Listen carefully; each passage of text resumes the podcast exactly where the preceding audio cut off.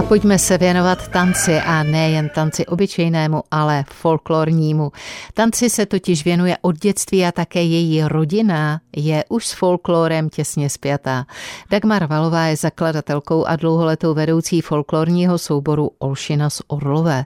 Setkala se s ní i redaktorka Českého rozhlasu Ostrava Petra Štrimplová a zajímalo ji, kdy to vlastně všechno vůbec začalo. Pojďme, paní Valová, do té historie. Zakládáme Olšinu, to jsme v kterém roce? 87. Kde se vzalo to pnutí, ta idea, vůbec jako ta vůle se k něčemu no. takovému roz za, uh, pohybovat. Úplně ten začátek byl v tom, že jsem ráda tancovala. Mm-hmm. a že jsem od svých desít, nejprve jsem chodila do takzvané rytmiky, v naší době to byla rytmika, ne nějaký balet. Mm-hmm. A v desíti letech jsem se dostala do národopisného souboru, kdy jsem přešla na kopanickou školu do národopisného souboru Dombrovan, Doubravinka, mm-hmm. Dombrovánek, mm-hmm. který fungoval v Orlové, vlastně v takovém kulturním centru, které bylo pod šachtou Doubrava. Ano. No a tam jsem začala tancovat. A líbilo se mi to, tam jsem se poznala se svým mužem. Takže jste prošla všechny ty věkové složky? No vlastně od těch desíti let až do dospělosti, ano. Pak bohužel ten Dombrovan nějak tak jako začal stagnovat, takže nějakou dobu jsme s manželem přestali chodit. Mm-hmm. Potom se objevil kamarád, který hrál po vojně.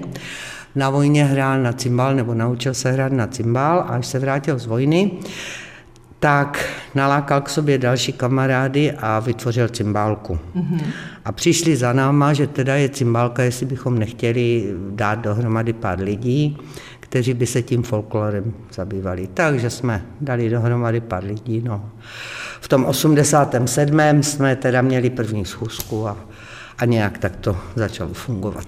Takže s nějakou začínající členskou základnou, která ale zatím to byli asi dospěláci. Dospěláci, Dětská složka, dospěláci, ta se rodila až později. Ano, byli to bývalí členové Dombrovanu, ale i členové noví, kteří nikdy mm-hmm. třeba k folkloru Prostě lidi, co měli chuť Ano, tančit. co měli chuť tancovat. Učit jo. se.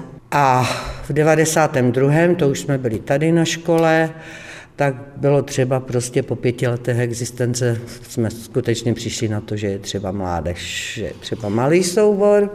My to uvedeme na pravou míru, ještě my spolu sedíme vlastně za katedrou, tady na půdě školy Karla Dvořáčka no. v Orlové, uprostřed sídliště, škola, která vznikla v 89.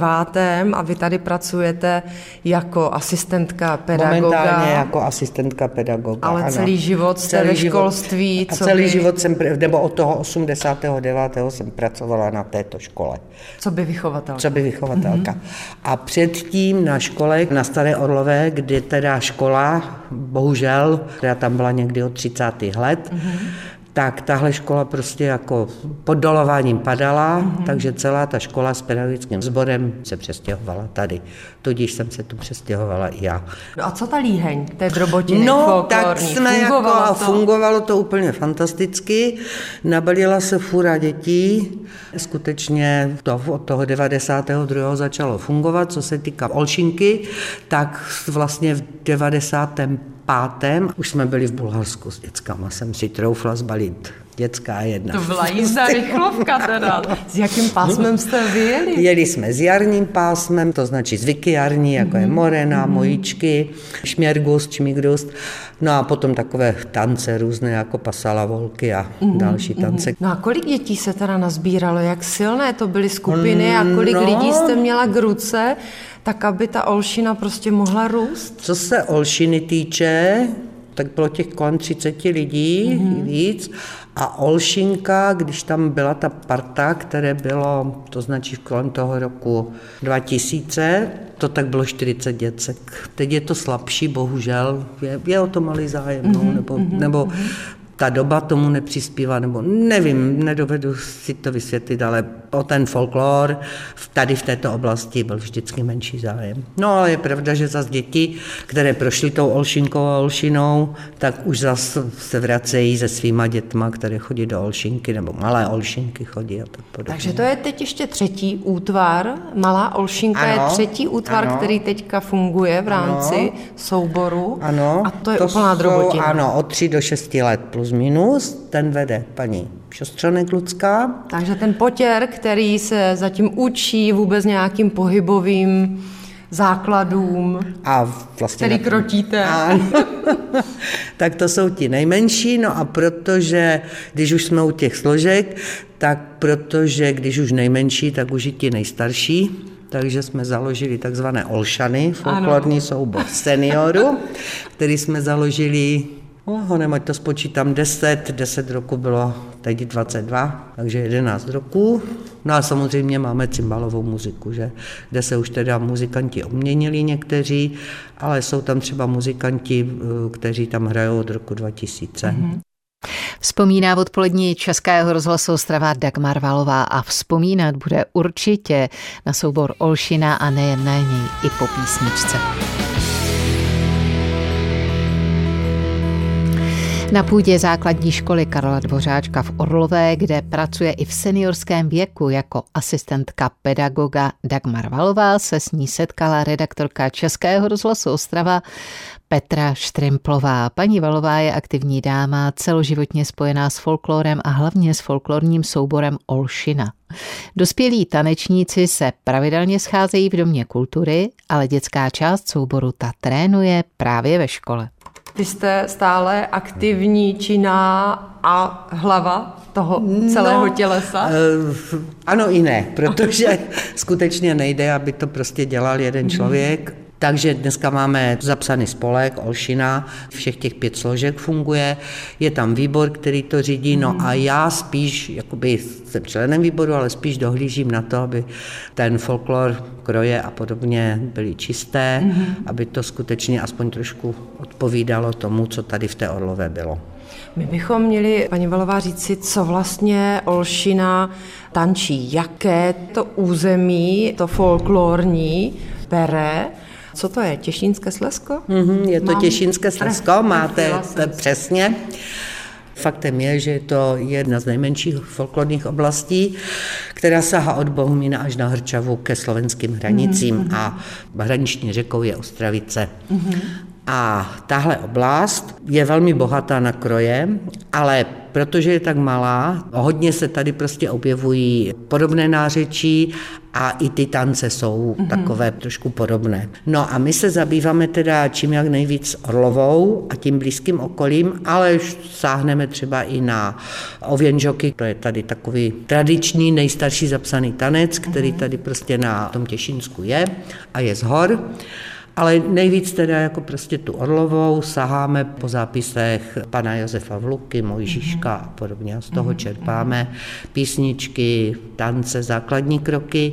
No a ty základní kroky, jak už to dneska bývá, protože ono je to po určité stránce upraveno, musí to být upraveno pro oko diváka, tak už potom třeba ten základní krok, který je zapsán v těch zápisech z konce 19. století, tak už potom rozvíjíme prostě podle toho, co mě napadne, nebo co nás napadalo mm-hmm. prostě s mhm. manželem a podobně. Takže si stavíte od začátku vlastně vlastní choreografie, Většinou, jsou to ano. třeba eh, pásmo, jak jste říkala, to šmigrustové a podobně. Ano. Máme svatojánské pásmo, máme svatební pásmo, vánoční pásmo, no a potom máme jednotlivé tance, ať už kolomajky, které se vážou k eh, prvnímu květnu, využíváme je prostě samozřejmě, učíme je ať už malé nebo velké, nebo ty starší. No a všechno je z těch zápisů tady z Orlové, ze zvyku, to, co já si pamatuju, to, co si pamatují známí, jak to mhm. chodilo u dědečka, u babičky. A... Vy jste eh, si trošku stýskala, že ta členská základna už není to, co to bývalo, tak kolik funguje v těch pěti celcích toho zapsaného no, spolku celkem lidí? lidí pěti celcích funguje asi 80 lidí. S tím ale, že to bývaly skutečně doby, kdy třeba konkrétně v Olšince bylo těch 40 lidí, hmm. dneska jich je tak do 20. No. Tak třeba se to zase rozpumpuje. Doufejme, no. Děláme proto všechno možné. Teď jsme měli krásnou výstavu krojů. To jsme a... zprostředkovávali posluchačům, to jsme i popisovali orlovský ano. kroj s kolegyní. No kam se Olšina koukla? Zmiňovala jste, že jste jako první výjezd tehdy volila Bulharsko, tak kde se dostanete s folklorem? Byli jsme v Řecku, v Maďarsku, v Srbsku, ještě na Litvě, teď se chystáme na Litvu, na Litvě už jsme byli kdysi před 10, 12, možná 15 mm-hmm. lety.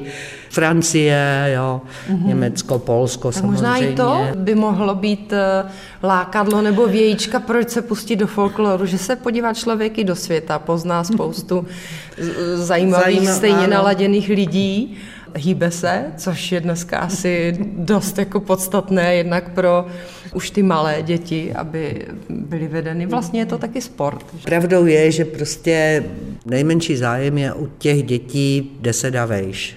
Tam je puberta, Tam, tak, se nedá přesně nic dělat. tak, přesně tak, přesně tak. A za ty roky jsem skutečně zjistila o tom, že jak je to parta.